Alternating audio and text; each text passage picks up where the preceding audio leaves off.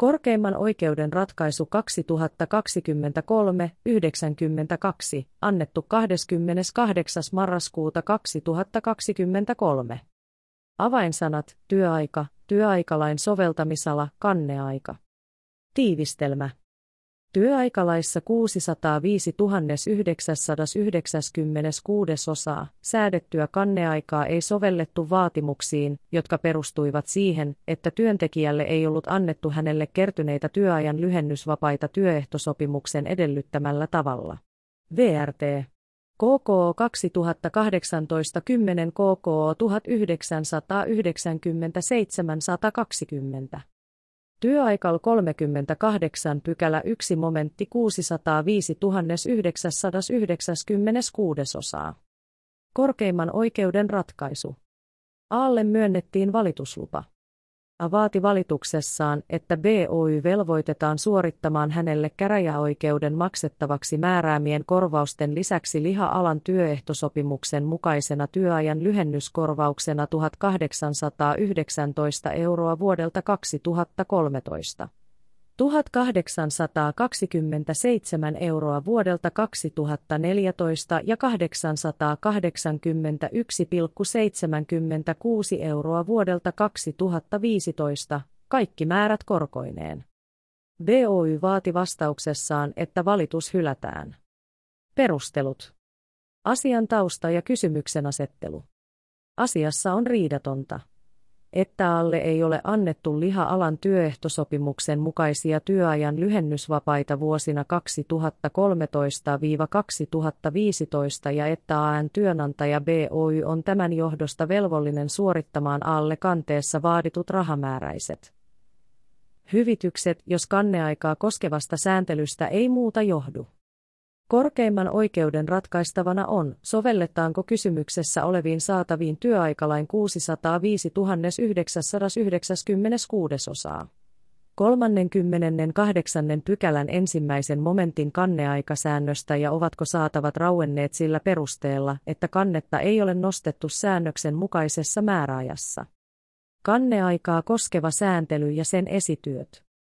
Kanteessa tarkoitettuna aikana syntyneisiin saataviin sovellettavan vuoden 1996 työaikalain 38. pykälän ensimmäisen momentin mukaan oikeus tässä laissa tarkoitettuun korvaukseen raukeaa. Jos kannetta työsuhteen jatkuessa ei nosteta kahden vuoden kuluessa sen kalenterivuoden päättymisestä, jonka aikana oikeus korvaukseen on syntynyt. Kyseisessä laissa säädetään työajaksi luettavasta ajasta, säännöllisestä työajasta, säännöllisen työajan ylittämisestä, yö- ja vuorotyöstä sekä lepoajoista ja sunnuntaityöstä. Työaikaan liittyvien korvausten osalta laissa on säännökset lisä- ja ylityöstä sekä sunnuntaityöstä maksettavasta korvauksesta samoin kuin varallaolosta maksettavasta korvauksesta sopimisesta. Sen sijaan työaikalaissa ei ole säännöksiä kanteessa tarkoitetuista työajan lyhennysvapaista, vaan ne perustuvat liha-alan työehtosopimuksen liitteenä olevaan työajan lyhentämistä koskevaan sopimukseen ja siihen sisältyvään taulukkoon vapaapäivien kertymisestä. Vuoden 1996 työaikalain 38. pykälän ensimmäisen momentin kanneaikaa koskevalla säännöksellä on yhtenäistetty aikaisemmin eri työaikalaeissa olleita kanneaikaa koskeneita säännöksiä. Lyhyttä kanneaikaa on lain esitöissä perusteltu näyttöön liittyvillä vaikeuksilla ja näiden vaikeuksien lisääntymisellä ajan myötä he 34 996 osaa VP sivu 67-68. Esitöissä ei ole tarkemmin määritelty, mitä kanneaikasäännöksessä tarkoitetaan oikeudella tässä laissa tarkoitettuun korvaukseen. Oikeuskäytäntö Korkein oikeus on ratkaisussaan KKO 1997-120 soveltanut silloin voimassa olleen vuosilomalain 272 973 osaa. 11 pykälän kahden vuoden kanneaikasäännöstä, kun työntekijän kanteessa ei vaadittu säännöksen sanamuodossa mainittua vuosilomapalkkaa tai lomakorvausta vaan lomarahaa, joka ei perustunut vuosilomalakiin vaan työsopimukseen. Korkein oikeus otti arvioinnissaan huomioon, että sopimusperäisyydestään huolimatta lomaraha oli vuosilomaoikeuteen liittyvä etu, jonka rinnastuminen vuosilomapalkkaan ja lomakorvaukseen oli ilmeinen. Teellaisten suhteellisten pienten saatavien perimisestä vasta pitemmän ajan kuluttua voisi näyttövaikeuksien vuoksi aiheutua tuloksettomia riitoja, mitä oli syytä välttää. Korkein oikeus päätyi katsomaan, että lomaraha oli vuosilomasaatavaa, jota koskeva kanneoikeus raukesi vuosilomalain 11 pykälän mukaisesti. Korkein oikeus on tämän jälkeen ottanut kantaa vuoden 1996 työaikalain 38. pykälän ensimmäisen momentin kanneaikasäännöksen tulkintaan ratkaisussaan KKO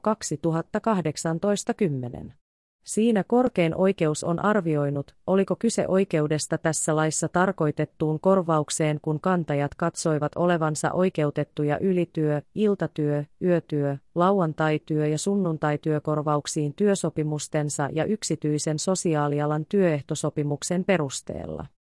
Korkein oikeus lausui ratkaisussaan, että työsopimuslain voimaan tullessa vuonna 2001 työaikalain ja vuosilomalain erityisiä kanneaikaa koskevia säännöksiä ei muutettu, eikä esitöistä myöskään voitu päätellä että työsopimuslain 11. luvun 9. pykälän yleistä palkkasaatavia koskevaa säännöstä myöhemmin muutettaessa olisi ollut tarkoitus miltään osin muuttaa työaikalain kanneaikaa koskevaa sääntelyä tai sen tulkintaa.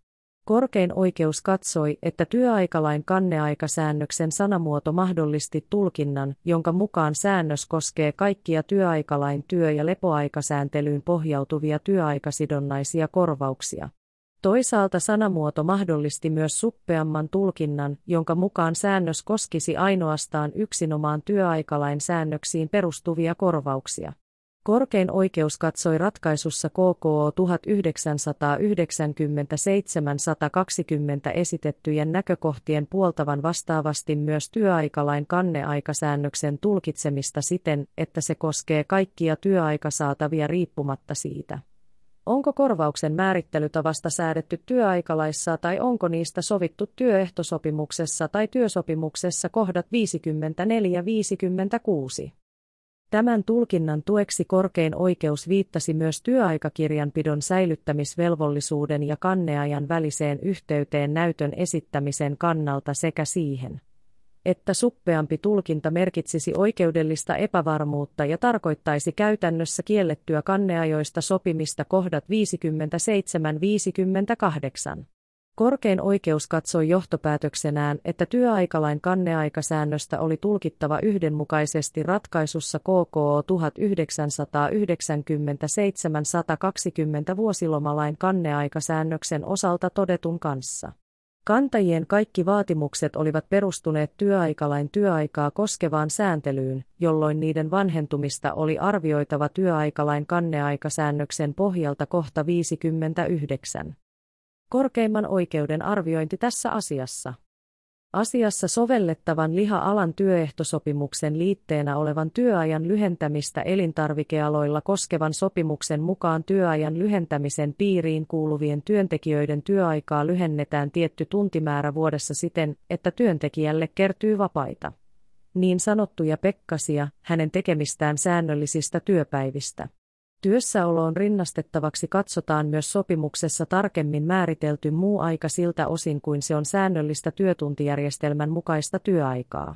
Kalenterivuoden aikana kertynyt vapaa on annettava työntekijälle viimeistään seuraavan vuoden huhtikuun loppuun mennessä, ellei paikallisesti toisin sovita. Vapaa annetaan työnantajan määräämänä ajankohtana. Jos työsuhde päättyy eikä vapaata ole siihen mennessä annettu, maksetaan työntekijälle kertynyttä vapaata vastaava palkka. Aan vaatimukset perustuvat siihen, että hänelle sopimuksen mukaan vuosilta 2013-2015 kertyneitä vapaita ei ole annettu sopimuksessa edellytetyllä tavalla. Vaatimuksessa ei ole kysymys korvauksesta, josta säädetään työaikalaissa. Kuten edeltä ilmenee. Korkeimman oikeuden ratkaisussa KKO